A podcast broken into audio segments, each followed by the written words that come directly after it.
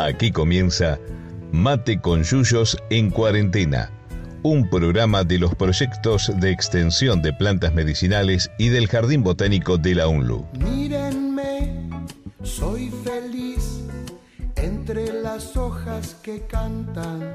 Conducen Laura Gabucci, Martín Rodríguez Morcelle, Bruno Luz, Juan Manuel de Lorenzo, Lautaro Cardoso Cárdenas y Fernando Reynoso.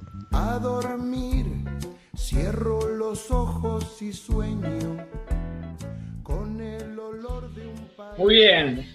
Buenas, buenas noches, mate con yuyos. Hola, buenas noches. Hola. Muy bien, programa 51, ¿eh? Mate con yuyos. Ahí escuchamos otra voz hoy. No somos. No, no está el equipo completo, pero tenemos un refuerzo, ¿no? Uy, qué refuerzo, ¿eh? El mercado de pase nos vio altamente favorecido. Bienvenida, Mariana Costaguta. Muchas gracias por la invitación. Qué buena, qué Muy buena. bueno, estás en el medio de la pandemia. Sí, cosas que pasan. Bueno, hoy le manda, eh, estamos, estamos grabando el programa en esta cuarentena, en este mate con yuyos, y, y falta, falta la mitad del equipo oficial, que son Chiquito, el Negro Lauti y el Tano. El Tano está, por, está justificado por, porque es el cumpleaños de su hijo Maru, le mandamos un beso enorme a Maru, va a salir el, el programa grabado, pero Sí. bueno, cumple nueve ya, buenísimo. No, no cumple nueve. Cumple nueve, Laurita. ¿Nueve cumple? Cumple Ah, nueve, mira. nos equivocamos. Vos- Pensé que cumplía diez. Sí, ya, ya lo sé. Pero bueno, y acá estamos. Bueno, programa de hoy, este, hacemos como una especie de, retomamos un tema, sería este, condimenticias, aromáticas y condimenticias, par- segunda parte, no es última parte, es segunda parte que ya es un tema que tocamos el, año pasado, para, para septiembre. ¿Mm? Sí, el programa número uno, va, Condimenticias 1 le podríamos decir, está en Spotify. Lo hicimos con Lauti, Chiquito y yo. Así tomamos el poder por un día. Así que lo pueden ir a escuchar en Spotify. Muy bien. Bueno, y, y acá estamos, condimenticias. Decíamos cómo encaramos el programa, cómo lo arrancamos, este, aromáticas y condimenticias que van de la mano. Y decíamos que es, una, es un tema que tiene que ver con la historia del mundo, ¿eh? con, con las civilizaciones, con las culturas, con la conservación de los alimentos. Eh, ahí Mariana se quedó congelada, me parece que la perdimos no la estamos escuchando, pero bueno, este, es un tema, las especias, ¿no? Las condimenticias, las especias. Acá Ahí está Mariana, pero no se te está escuchando.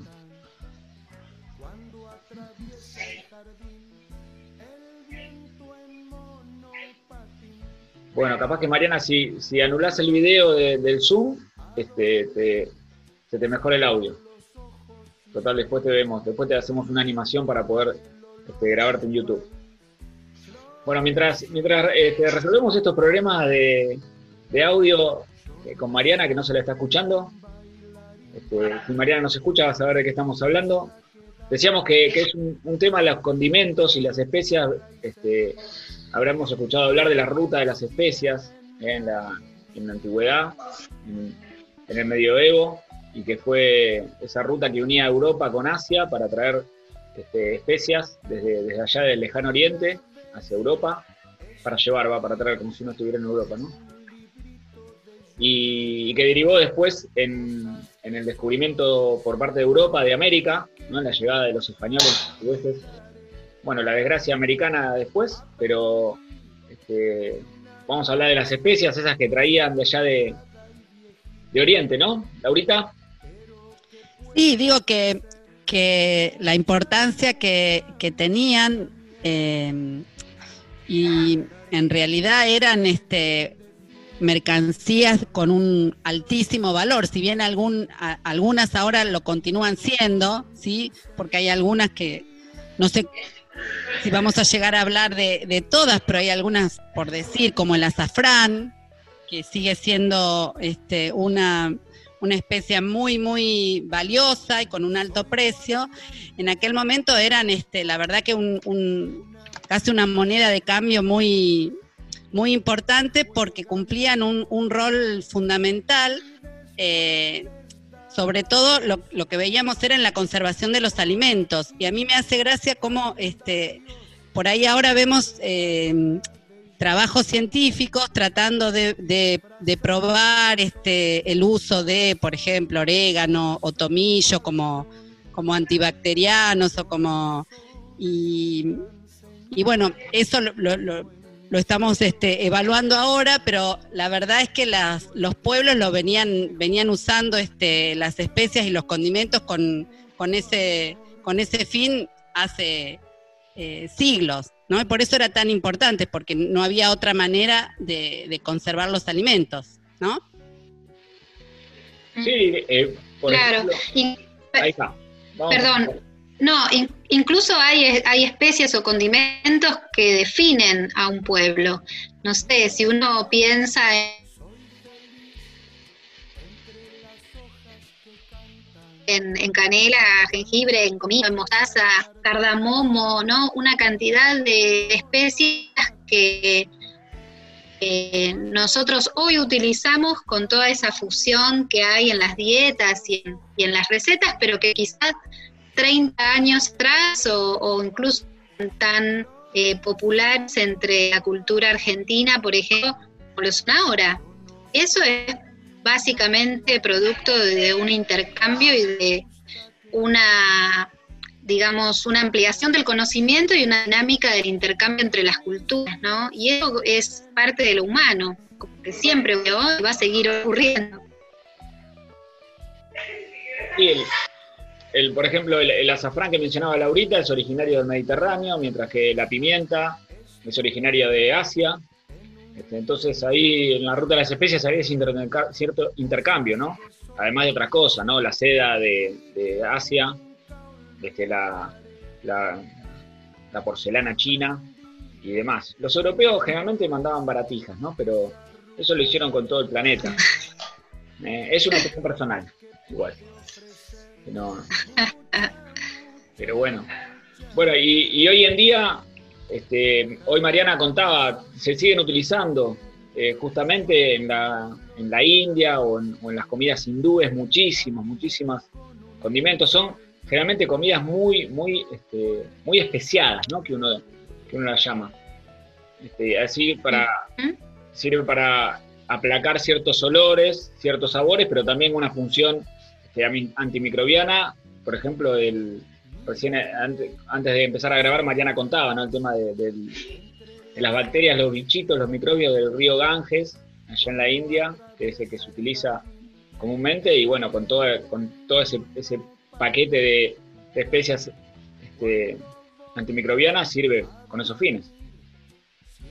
Claro, el chai eh, es tradicional y, bueno, básicamente es una vida que se toma no, no produce. Y lo otro es que muchas de las especias también acompañan una función medicinal, digestivas, antiespasmódicas en general. Entonces eh, muy bien a las comidas porque ayudan a la digestión bien. No, porque le agregue dos horas de laurel o un tecito, ¿no? De hinojo, de semillas de hinojo o el anís en un postre. Bueno, son todos condimentos que, además de ricos, eh, hacen bien. Sí, el tema de los usos del mate también, ¿no? Este, el, laurel en los guisos es peligroso, ¿no? Porque el que le toca el plato con laurel después tiene que lavar los platos. Eso era. Eso desde ya. Eso desde ya. Es ley es ley. Eso es ley. Bueno, y, sí, y no, y pensaba la función que tienen estos aromas en la naturaleza también, ¿no? Porque uno lo piensa como condimenticio, de los la salud de una huerta, Mariana, se está- condimenticia. Disculpa, Mariana, pero tenemos que, capaz que adivinamos lo que decís, porque estás, se recontra, entrecorta. Eh, dale. Vos decías la función de las, Uh, plantas bueno, también. entonces voy a escucharme. Contaba que mm, no, de- además los aromas tienen una función tan importante la biodiversidad, ¿no? De los polinizadores o la importancia que tienen las aromatas en la huerta, eh, que bien tienen una otros aprovechamos eso en los alimentos. Claro. Lo que decía Mariana, que vamos a decirlo de corrido, es la importancia de los aromas en la naturaleza, en la biodiversidad, en las plantas les sirve para atraer polinizadores, para repeler también herbívoros, ¿no? Para, para, este, quitarle las ganas a, los herbívoros de que se coman una plantita. Y también usamos en, en la agricultura orgánica para, para también repeler bichos o confundirlos, ¿no? Que lo hablamos cuando, cuando mencionamos el tema del, de plantas para repeler insectos o para, para tener a los bichos a raya. Mm. Sí, sí. Claro. Está bueno que nosotros aprovechamos, digamos, de esas, esas sustancias que las plantas eh, pueden generar y formar y bueno, y así podemos tener unas comidas mucho más ricas. Porque la verdad es que uno piensa en, eh, por lo menos que nos gusta cocinar, cuando uno piensa en, en- en- en algún plato, enseguida, ¿sí? Aparecen las especias con las que uno este, lo va a sazonar, ¿sí? Más allá de la sal, que por ahí sería el, el- el- el condimento inicial, este, el resto son todas, son todas este, plantitas que ayudan a darle un, un sabor más interesante, ¿sí? A todas las comidas.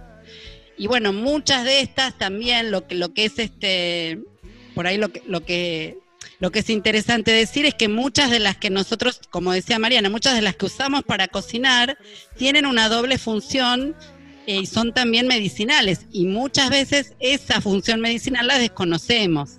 ¿eh? A lo mejor se usan, como esto del laurel, por una, por una tradición, porque le, le imprimen un sabor especial a, a la salsa que estamos haciendo, pero tienen su función digestiva también. Y esto pasa con muchas. ¿eh? Así que a lo mejor en el, durante el transcurso del programa podemos ir descubriendo algunas más. Sí, y este, vale la pena eh, mencionar que hay muchas especies, nosotros siempre hablamos de los, de los lugares de origen de las plantas y de dónde provienen, cómo llegaron hasta acá, cómo fueron para allá. Y así como hay muchas especies que usamos comúnmente, como en la cocina, como el romero, el tomillo, el orégano, la salvia, la pimienta, no son nativas de nuestro país, se cultivan o se colectan en forma este, ya de población naturales. También hay muchas especies que son americanas o que son nativas de, Argentina y que los pueblos originarios ya los venían usando y esos son saberes y sabores que se van recuperando. Con, es, es una de los, justamente, no solamente para, para, el, para el tema de, de las comidas, para los sabores y para conservar alimentos, sino también con fines medicinales, es lo que buscamos hacer con nuestro, nuestro proyecto de extensión eh, de plantas medicinales, de, de los saberes populares, que tiene que ver con las plantas. Uno, de los ejemplos también de las nativas que se usa mucho es la jarilla, que nombramos en el programa de condimenticias, que bueno, es una, una planta medio del sur, centro del país, y se usa mucho para ahumar las carnes. Se mete en el horno o en las parrillas y le deja un olorcito característico. Y es de acá, nativa. Sí, sí, vamos a, vamos a explayarnos bastante el tema de nativas. Este, ahora, eh, ya ha pasado cierto tiempo del, del inicio del programa y después de estas fallas técnicas, este, vamos a, pasar a un tema musical para después retomar. este, y lo presenta Juanma, el tema musical. ¿Te parece, Juanma? Sí, sí, vamos a escuchar Sal y Pimienta, un tema interpretado por Lola Flores y el Puma Rodríguez. Eh, es una, una versión en vivo cantada en Miami 1994. Así que vamos a escuchar. Nos vamos a Miami. Mirá vos. Estamos re locos hoy.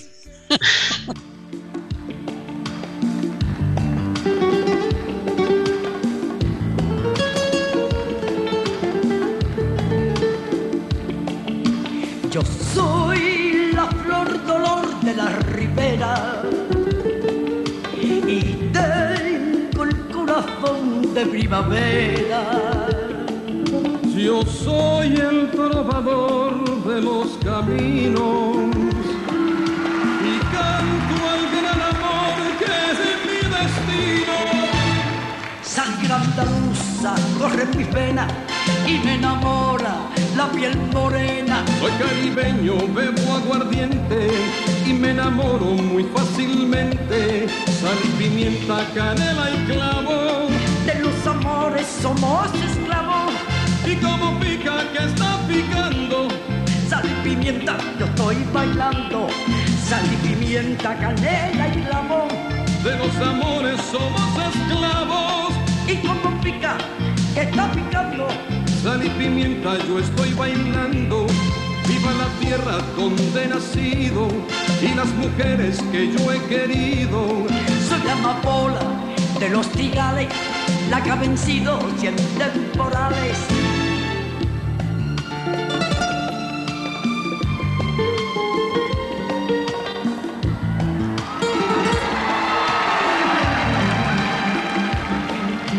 Cantemos esta canción con alegría, igual que el ruiseñor al ser de día. El amor lo que yo quiero. Amor con el amor, por eso muero. Mi pensamiento vuela que vuela como repique de castañuela. Las siete velas de mi velero llevan los nombres de las que quiero. Sal y pimienta, canela y clavo. De los amores somos esclavos. Y como pica que está picando. Sal y pimienta, ya estoy bailando. Sal y pimienta, canela y clavo. De los amores somos esclavos. Y como pica que está picando. Sal y pimienta, yo estoy bailando.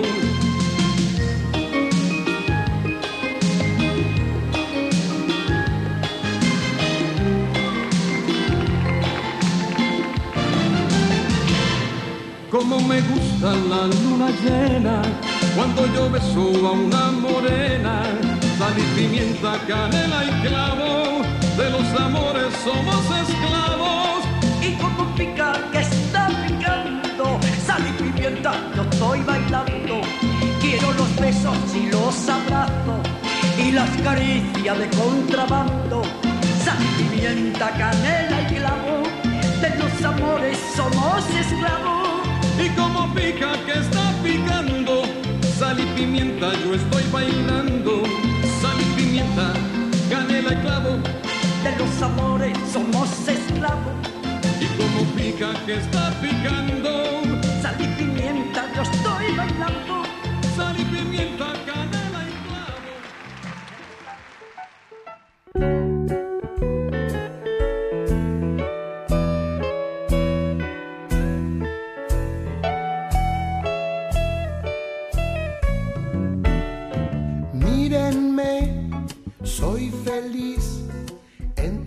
Las hojas que cantan cuando atraviesa el jardín. Muy bien, mate con muchos. Programa 51, bloque 2. Eh, bloque 2 accidentado se llama, porque estamos grabando por Zoom en cuarentena para los amigues que, que nos están escuchando por todo el país, por todo el globo terráqueo. Y estamos con, una- con, una- con un refuerzo de lujo, Mariana Costaguta, pero tiene poca, poca conexión, tiene problemas de red. En su caso se nos corta, así que si aparece, aparece, y si no aparece, este, en otro momento no- nos conectaremos y nos, nos contará todo lo que ella tiene para contarnos, que sabe mucho. Bueno, mientras seguimos con este programa, hermoso programa de Dale. condimenticias, condimenticias aromáticas, especias, nativas exóticas, árboles, arbustos, enredaderas y, y de todo, ¿eh? De todo. De todo. Sí.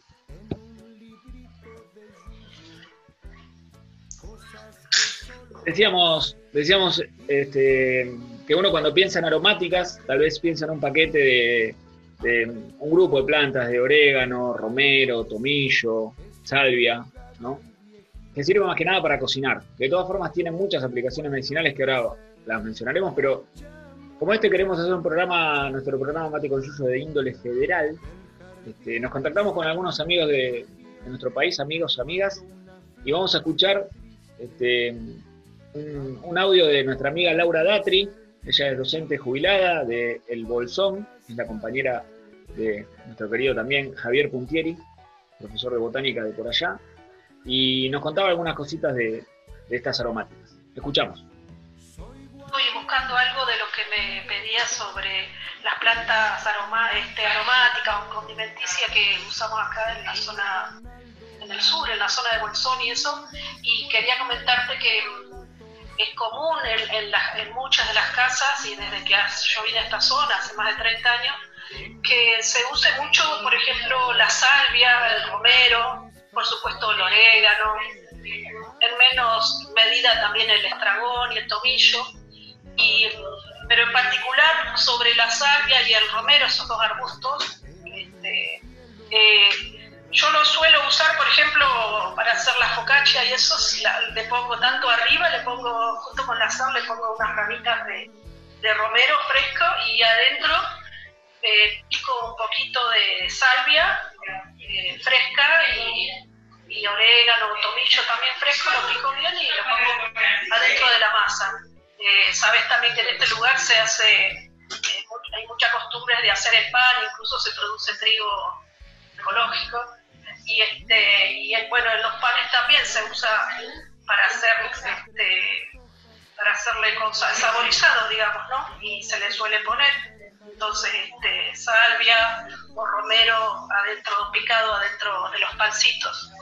Y por supuesto también se, esto se usa para algunos guisitos o cosas así, o con carne también se suele usar el, el romero, con el cordero también es, es habitual usarlo. Me dio hambre. Ya me está dando hambre, ¿eh? Y a mí también. Sí, es. Este, sí, es muy común, bueno, el, el tema del, del romero para la focaccia, un, un pan riquísimo que se usa, se cocina con aceite de oliva. ¿eh? Este, y, y qué bueno la salvia adentro, yo no sabía, porque acá Vero hace cada tanto focaccia, con, la tía de Vero es una focaccia riquísima con romero, que que es, tiene un sabor, fuerte, ¿no? El romero. Y también lo usamos por su- sus aplicaciones medicinales. ¿eh? Este, hacemos en- se elaboran pomadas de romero. ¿Y ¿Para qué sirve Laurita la pomada de romero? Eh, es muy buena para controlar hongos, ¿sí? La, es una de las, de las pomadas que nos gusta hacer cuando, cuando vamos a, trabajar con niñes a los jardines, ¿sí? O a las escuelas primarias, porque sirve para controlar el hongo que provoca el pie de atleta. Entonces es una de, la- de las pomadas que con los niños hacemos para, para esto, muy, muy fácil de hacer. eh, y, y sirve, funciona muy, muy bien. También ayuda para los, los dolores este, musculares, esta, esta misma pomada, ¿sí? Em, así que es muy, muy bueno el romero y es una de las, de las plantas que, que no faltan si hay una, una huertita de aromáticas en la casa, ¿no?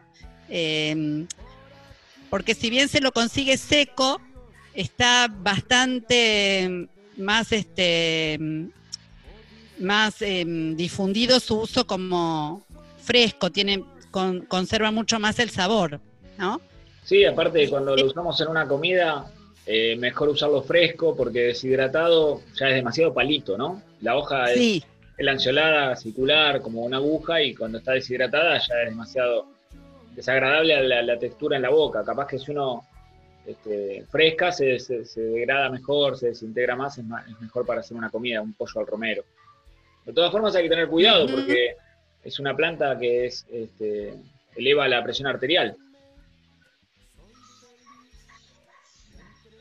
exacto. Así que hay que tener cuidado con eso y también es una planta que si uno la tiene en la casa puede pasar y estrujarle las hojas, o sea, tomar las hojas y, y- y sentir el aroma, ya con eso uno se despierta. Sí, bueno, una infusión de romero, ¿no? Para, Claro. para estar un poco despierto a la noche. Exactamente. Sí, bueno, justamente el nombre científico es Rosmarinus officinalis. ¿eh? Y officinalis, el, el epíteto officinalis en, en latín significa de la farmacia. Como por ejemplo la salvia, salvia officinalis es el nombre científico de la salvia. También es su uso como medicinal. es- sería como el uso principal, tal vez. El romero y la salvia y la lavanda son plantas que les gusta poco la humedad en el suelo. Eh, prefieren los suelos arenosos sueltos y con, muy- con excesiva humedad, generalmente las plantas se, se enferman y se mueren por el ataque de, microorganismos, hongos. Eh, así que una recomendación, no este, pasarse con el riego cuando tenemos estas plantas. Claro. Sí, tratar de elegir también eh, el sitio cuando uno la va a plantar, que no se encharque, ¿sí? Prestar un poquito de atención a eso. Después son, la verdad que son plantas de fácil cultivo, si uno este, toma ese recaudo. Sí, el, el romero mismo eh, se multiplica muy fácilmente por esqueje. Uno toma una ramita, la pela. Hay unos videitos en el canal de Botánica Unlud, ¿no? Juanma, ¿están? De, Sí, del taller que no pudimos hacer en marzo, así que lo hicimos virtual, y, así que está en el canal de Botánica Unlu en YouTube. ahí está. Buenísimo. La- lo que decía Laurita de estrujar la- o tocar la, la planta con las manos y sentir el olor, porque el- los aceites esenciales, que es lo que le da el olor y que tienen las propiedades que tienen los compuestos de estas plantas, están en unas estructuras que son unos pelos glandulares muy pequeñitos, diminutos, microscópicos, que están en la superficie de la planta, están en, en las hojas, en los tallos, en las flores. Entonces uno cuando toca la planta rompe esos pelos y ahí sale el aroma, ese aceite volátil que nos invade y que también tiene tantas, tantas propiedades. Mm, Romero. Sí, no, no por nada cada vez se usa más la aromaterapia, ¿sí? Incluso hay países en los que está completamente instalada en los sistemas de salud. Uno es Inglaterra. Eh, y por ejemplo, es, es- es una, una práctica más que está incorporada en la medicina oficial, la aromaterapia. Así que bueno, por ahí uno, uno la puede implementar desde el jardín de la casa, ¿no? Sí, bueno, ahí. Estas plantas son, de, de, como decía Laurita, de fácil cultivo. Y de todas formas, en nuestro país hay zonas de cultivo específicas para las aromáticas. Está la zona de Mendoza, en, en el Valle de Uco, Tunuyán, Tupungato, San Carlos. Y después tenemos Sí. también en la zona de Tras la Sierra, en, en, este, allá en Merlo, San Luis, Villa Dolores, ¿eh? donde por suerte tenemos amigos, ¿eh? tenemos amigos botánicos y le pedimos algo de información y nuestro querido Alejandro Suyama, que es profesor de botánica de allá de la Universidad de San Luis, que, que está en Merlo, nos mandó un audio contándonos algunas cositas. ¿Lo escuchamos? Dale. Vamos. Hola Martín, eh, ¿sabes qué se me ocurrió también? Eh, decirle a una de mis compañeras que es No, especialista. Juanma, yo lo paso, Juanma, no te preocupes. Igual es, gracias. Error, error técnico. Es un tema de... Leíale su llama y entré como loco. Amigues grilleres de Luján. Les cuento que sí. aquí donde estamos nosotros, en Merlo, San Luis, estamos en una zona llena de aromáticas, muchas nativas y también de cultivos. Si bien San Luis no tiene grandes extensiones de, de especies cultivadas de aromáticas, a pesar de, de- de lo propicio del ambiente, eh, lo- de lo que hay, much- muchas de las especies que se, que se utilizan aquí eh, son están vinculadas obviamente a las labiadas, seguramente hablarán de eso, orégano, tomillo, eh, romero y la, lavanda, la forma lavandín. Pero aquí pegadito en Tras la Sierra, de la cual somos como una unidad, también hay grandes producciones de salvia, hay perejil eh, em- y mentas, un poquito más en la zona de Villa Dolores hay una de las están unas zonas de productoras de menta más importantes. Sobre todo no mentas de alta calidad para aceite esencial, sino mentas eh, para las hierbas compuestas. Muchas de, los componentes de las hierbas compuestas eh, salen de aquí de esta zona y nutren todas las yerbateras que, que utilizan las hierbas compuestas para sus eh, formulaciones. Así que bueno, eso es un poco la realidad de esta zona. Eh, y bueno, tenemos como algunas especies emblemáticas como, el, como la peperina, nosotros le decimos peperina cordobesa, que es la Pictostachys verticillata, y la peperina de las lomas, o también tomillito de la sierra, que es la idioma multiflora, que es una de las especies, las dos en realidad son especies con gran presión de extracción y han mermado mucho sus poblaciones en los últimos años y bueno, estamos tratando ahí de, de poder incorporarlos a los cultivos, desarrollando cultivares nuevos y incluso alguno, algún que otra variedad que ya está a punto de inscribirse. Así que bueno, esos son algunos de los dechimentos de esta zona respecto de los yuyos de las sierras. Un abrazo. Buenísimo, Ale. Qué clarito. Este, tiene voz de locutor, Alejandro, ¿vieron? Sí. Le mandamos un abrazo a su hijo que hoy también cumpleaños. ¿eh? Ah, mirá. Sí, su hijo cumple 12 años. Este, bueno, él nos contaba, allá como decía, todo lo, lo que es tras la sierra es como una unidad. Tenemos la división política de San Luis y Córdoba, pero es toda una unidad productiva. Hay algunos cultivos, de, hay, hay zona de cultivo específica de aromáticas, pero también hay mucha extracción, colec- colecta natural, y es un problema. Él, mencionaba la presión de extracción con respecto a las poblaciones naturales, las poblaciones de, especies como la peperina, la peperina de las lomas, o puede ser también, por ejemplo, el- la cola de quirquincho, que es un helecho, ¿sí? utilizada como afrodisíaca. La gente desesperada por cola de quirquincho. Sí, bueno, esto, esto pasa con, con, con muchas de las especies medicinales, ¿no? Si bien hay cultivo de algunas, pero son las... La verdad es que eh, es un, un problema serio eh, por esto, ¿no? Porque incluso algunas se, se empiezan a ponerse eh, en riesgo, ¿sí? Sí, por eso Eh, así que recomendamos bueno, siempre, como, como consumidores de, de distintos tipos de productos, lo que sea, tratar de ver el origen del producto, tratar de ver eh, que sea cultivado, que sea respetada las prácticas con respecto a la naturaleza, con respecto al ser humano, las este, condiciones laborales, las condiciones de, trabajo, de, post cosecha, de distribución, un montón de cosas. Nosotros tenemos responsabilidad también como, como, consumidores. El tema de la. siempre recomendamos cultivar y después, si hay que recolectar de forma natural, hay que tener también otras precauciones para no hacer macana. Ya sea porque estamos aniquilando un recurso natural renovable, que, puede dejar de ser renovable porque puede dejar de existir, o por, el, por contaminaciones que puede llegar a tener el producto. Alejandro, eh, él decía que están trabajando con algunas variedades porque hay todo un trabajo. ¿Qué pasa? La- las plantas uno las cosecha eh, que crecen en forma natural y uno dice, bueno, hay que cultivarlas. Eso es un proceso que se denomina domesticación. Ver cuál es la mejor condición para sembrar una planta, para multiplicarla, para que crezca, las adversidades que puede enfrentar, el momento de cosecha, los principios activos que es una planta medicinal, en qué momento, cuál es la parte de la planta. Hay muchos aspectos, hay mucho trabajo detrás que hay que llevar a cabo para la domesticación.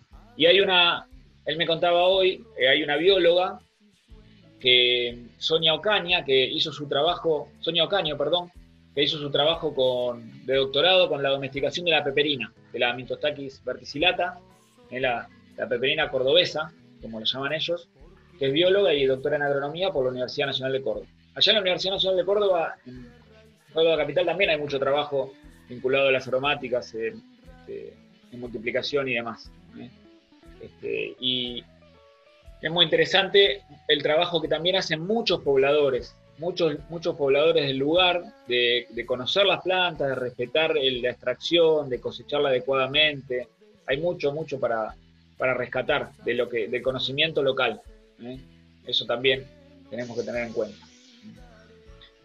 Muy bien. Este, Mariana Costabuta no, no puede volver, pero No. cuando vuelve, eh, también nos iba a contar cosas de nativas, ¿sí? Pero bueno, hablando de la peperina, eh, hablando de la peperina, vamos a pasar a escuchar nuestro segundo tema musical del, del programa de Mate con Suyos número 51 de este bloque 2, que lo presenta Juanma. Sí, vamos a escuchar bueno, el tema Peperina, de, en este caso de Cerú Girán, ¿no? una banda bastante conocida. El tema es del año 1981. Hoy estamos con el siglo XX a full. Muy bien. Ahí vamos.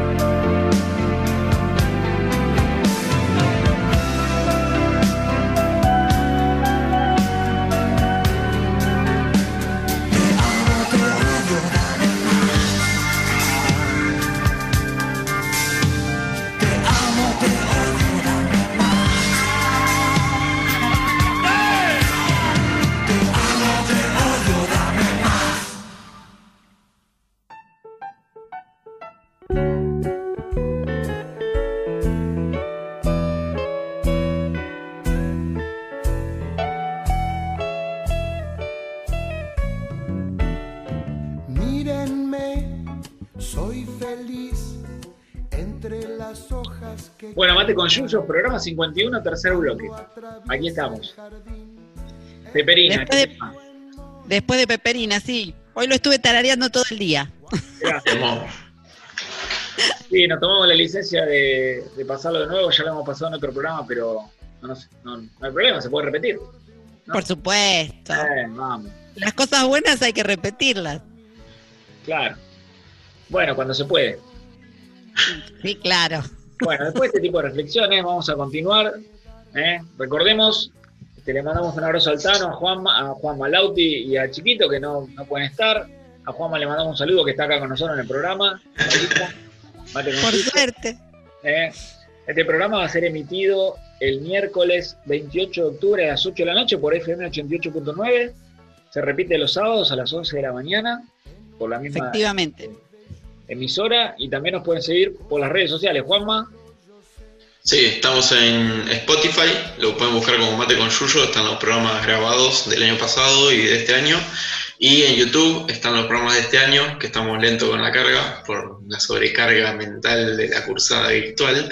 Así que, pero ahí van a estar, en algún momento van a estar cargados los programas audio y video juntos. muy bien. Muy bien. Bueno, estamos con el tema de, aromáticas condimenticias este, y uno está acostumbrado a su uso en la cocina, ¿no? Para cocinarlas, pero también puede ser que se utilicen para, por ejemplo, otro tipo de, de, comidas o para que se utilicen para otros usos. ¿eh? Y Laura Datri, nuestra amiga de allá del Bolsón, nos, nos pasaba algunos datos de, de- los usos que hace, que hace ella de estas aromáticas. ¿Escuchamos? Por último, eh, algo que me olvidaba, y, es que yo sí suelo usar algunas, de, algunas hierbas que hay en el patio de casa eh, para hacer licuados. Eh, en invierno también, pero sobre todo en el verano, licuados así con frutas y eso. eh, y entonces voy arrancando hojitas frescas de algunas cosas. Por ejemplo, la salvia es una de ellas que le suelo agregar algunas hojas de salvia a los licuados de, cualquier fruta, incluso en época de verano, este, también hay frutillas, frambuesa, arándanos, y este y mm, la salvia lo suelo usar, hay mentas, hay varias, ah, hay variedades, hay dos o tres tipos de menta que también eh, corto fresca y, las agrego a los licuados. Y, y ahora, bueno, también se está aclimatando una- un cedrón y también le pongo hojitas frescas y adentro de los licuados. Esa es una manera también que he encontrado de, de utilizar las hierbas así como aromáticas, pero en, pero en cosas un poco más dulces, ¿no? Eh, licuados. Muy bien, es, es un buen dato porque, por ejemplo, un grupo muy grande dentro de la familia de las labiadas, que es una familia botánica importantísima, donde está el romero, el tomillo, la salvia, también están las mentas, el llamado complejo de las mentas. También está la, la peperina o la peperina de las lomas, que, mencionaba hoy Ale, Ale Suyama. Este, y las mentas tienen esa capacidad de refrescar, ¿eh? cuando, cuando son agregadas así como se agrega una limonada también, que se agrega menta para refrescar, también este, se puede utilizar en infusión. Es un, es un producto, se, se obtienen los aceites esenciales de la menta y se utilizan para, para los dentífricos, por ejemplo, ¿eh? o para distintos productos. Las mentas también son este, una buena opción para agregar en ensaladas, que es otra de las, de las posibilidades que por ahí no está tan, tan usada, ¿sí? Pero menta eh, fresca, cortada, en, en alguna de las ensaladas va muy bien. Em, ensaladas sobre todo, por ejemplo, eh, hay una que, que se hace muy rica con, con trigo, ¿sí? Con trigo burgol. Ah. Em, eh, cebollita, se le puede poner alguna oliva, verde o negra, la que nos guste, menta fresca, queda muy bien. Son, digamos, como detalles, pero que le, ya le dan otra, este, otra onda a la ensalada.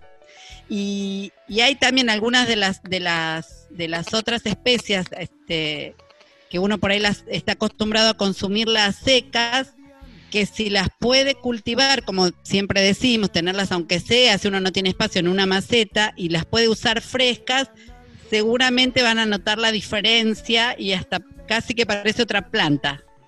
Eh, qué sé yo, pienso en, en el orégano. Un orégano fresco a un orégano seco se- es nada que ver.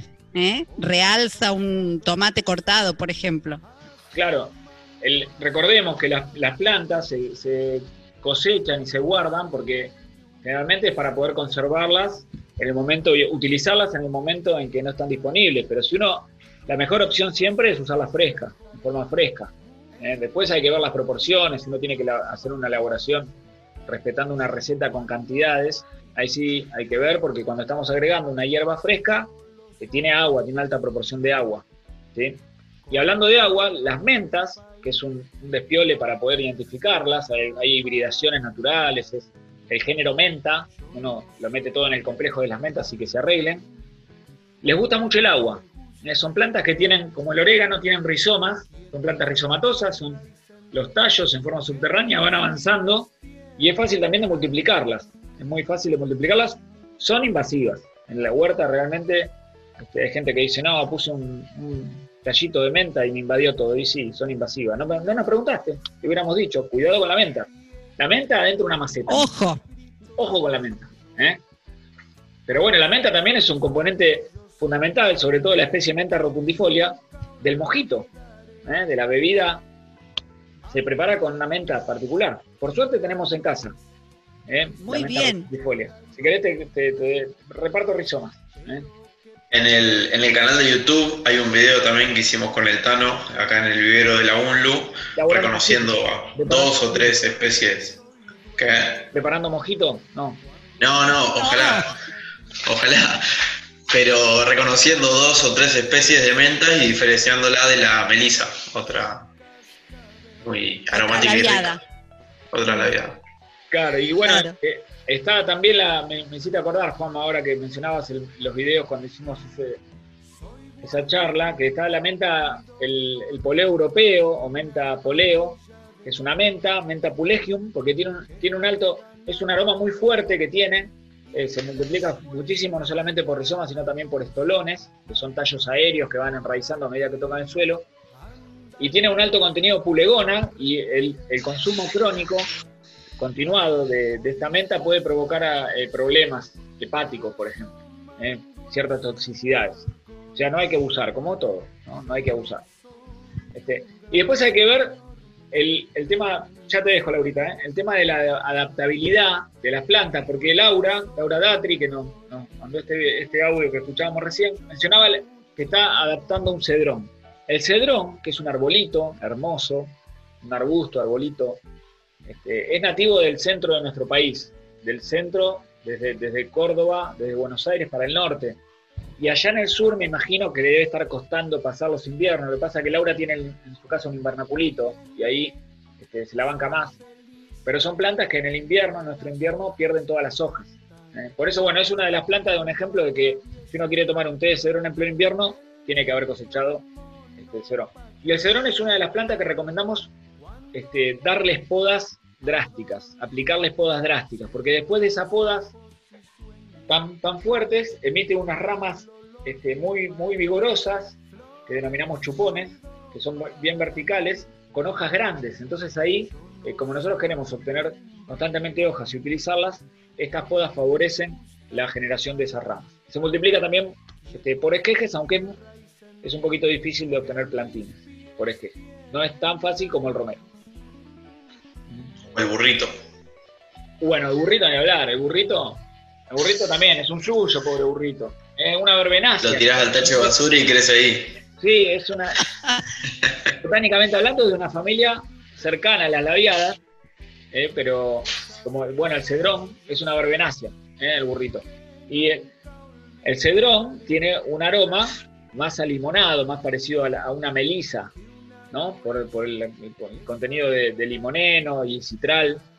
Sí, pero la- el burrito tiene otro olor, es un olor mucho más fuerte. eh, El burrito, miren cómo le digo, otro olor. Y se Bueno, el, el nombre, el nombre del cedrón, Aloisia citrodora, también te da una idea de cítrico. Limonado. Muy bien, muy bien, Juanma.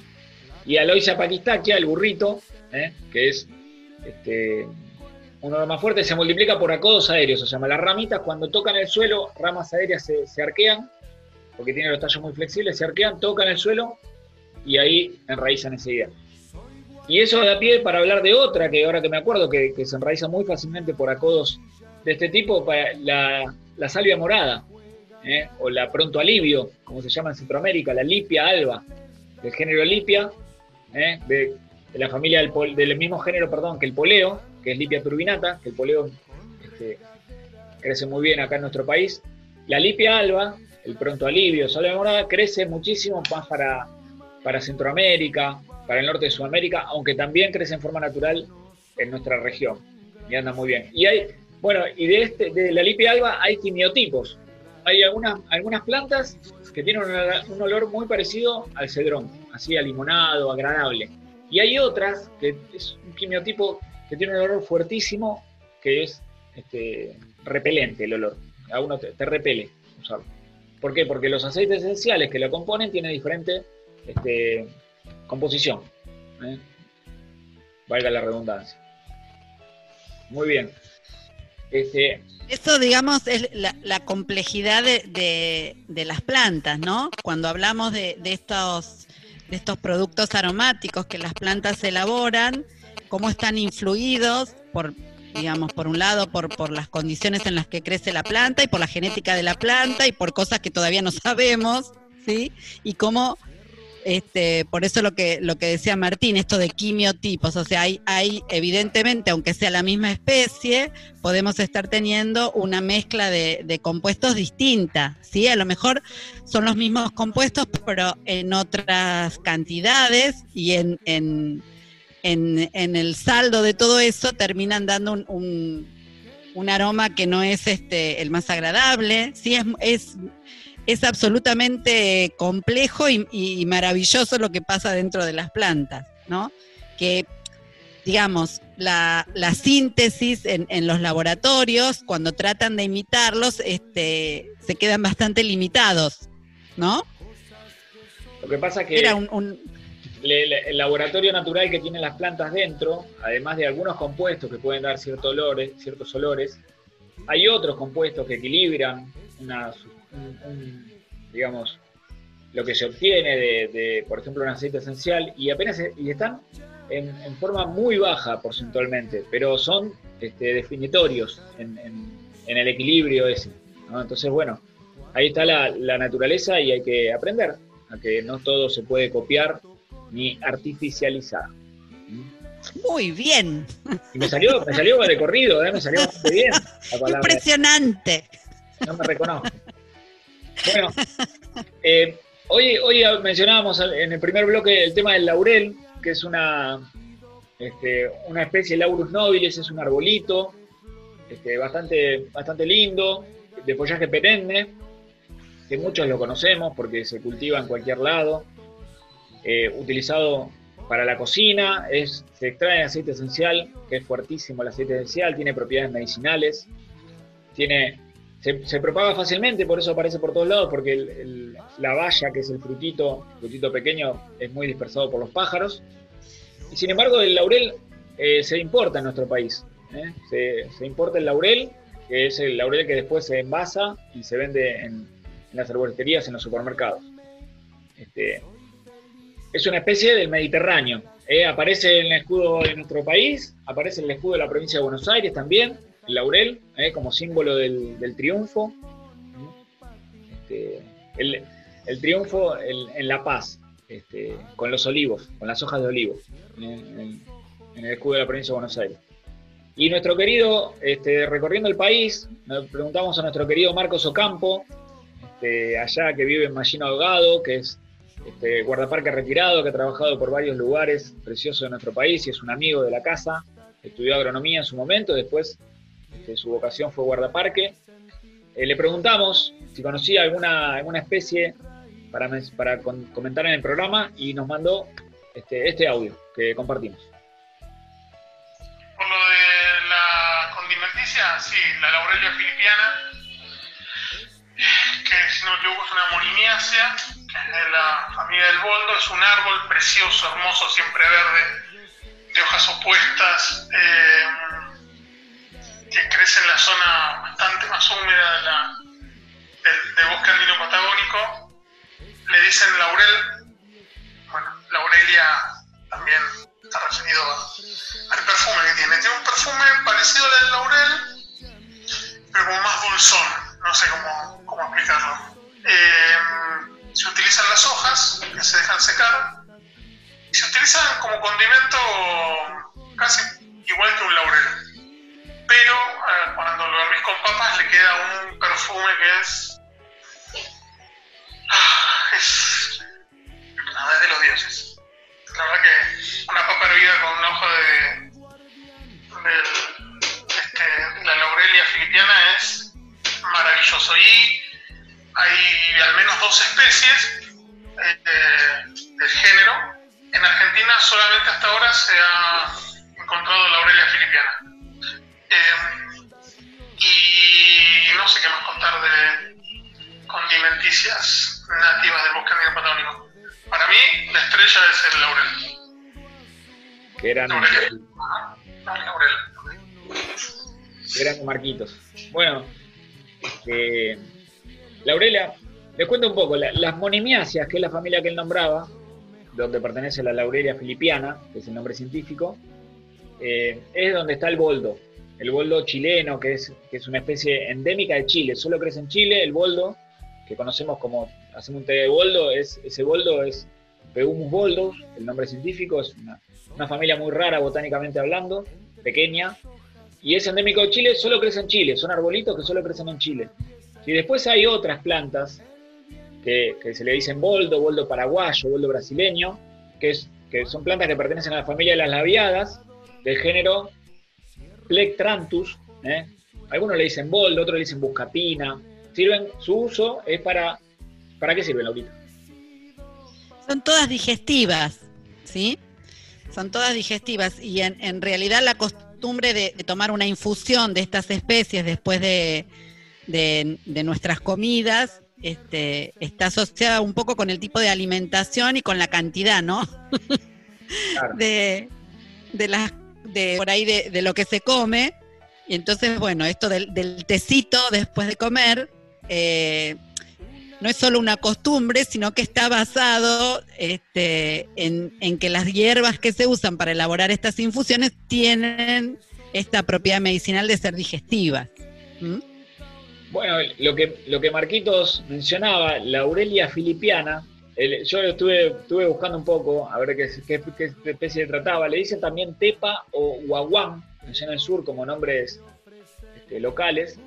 Y en realidad, hoy en día, eh, botánicamente hablando, es Laureliopsis filipiana. Es otra especie y pertenece a la familia de las atenospermatáceas, eh, que a los oyentes no Por favor. es un problema. Y crece en los bosques húmedos, allá en Lago Puelo, en Nahuel Huapi y en los Alerces. ¿eh? Es específicamente crece ahí nada más. Y fíjense cómo tenemos un recurso que según Marcos es comer una, una papa hervida con laurel. Este laurel este, es exquisito a su parecer y yo le confío plenamente en el gusto culinario de Marcos. Y me causaba gracia porque me lo imaginaba a, a Marcos cocinando en la casa con Julián y diciéndole, ¿qué estás haciendo? Una papa con laurelia filipiana, le contesta el otro. Viste, esas charlas de... Eh, es muy interesante la página que tiene de Parques Nacionales, el, el sitio de información de biodiversidad, SI Belarga, ¿eh? donde hay muchísima información de, de plantas nativas y no nativas también, ¿eh? para recomendar el sitio web eh, del CIB, eh, con B larga. Y bueno, me, viene a la mente eh, eh, inmediatamente des- después de esto que decís, Martín, eh, todo lo que trabajó Rapaport allá en el sur, ¿no? Si bien él trabajó con, este, y ya hemos hablado de las, de las buenesas y no de las malezas, él puso en valor muchas especies eh, que las, las este, terminaron incorporando después este, distintos cocineros eh, a las cartas de los restaurantes, eh, no solo en el sur, sino también acá en Buenos Aires, ¿sí? Estas que crecen, algunas nativas y otras que están naturalizadas en, en el sur y que, y que se fueron incorporando eh, un poco al, al- a los platos este, y que así se fueron conociendo, ¿no? Y cuánto, cuántas posibilidades que hay, o sea, estamos empezando. Ahí, esto recién empieza. Hay mucho para rescatar de lo que se conoce, de los, de los pueblos originarios, de tanta historia que ha sido vilipendiada y negada, ignorada. Pero de todas Sí. formas hay que también andar con, con pies de plomo, de alguna forma firme, y no, este, porque corres el riesgo también de, de de pronto difundir el uso de un recurso y después agotarlo. Imagínense si todos empiezan a fanatizar con este laurel de los bosques andino-patagónicos y empiezan a cosechar y se hace una moda, este, y, bueno, no, hay que tener cuidado. Pasa, pasa con, la, con la paramela, con la parámela, que es un, arbu- un arbusto.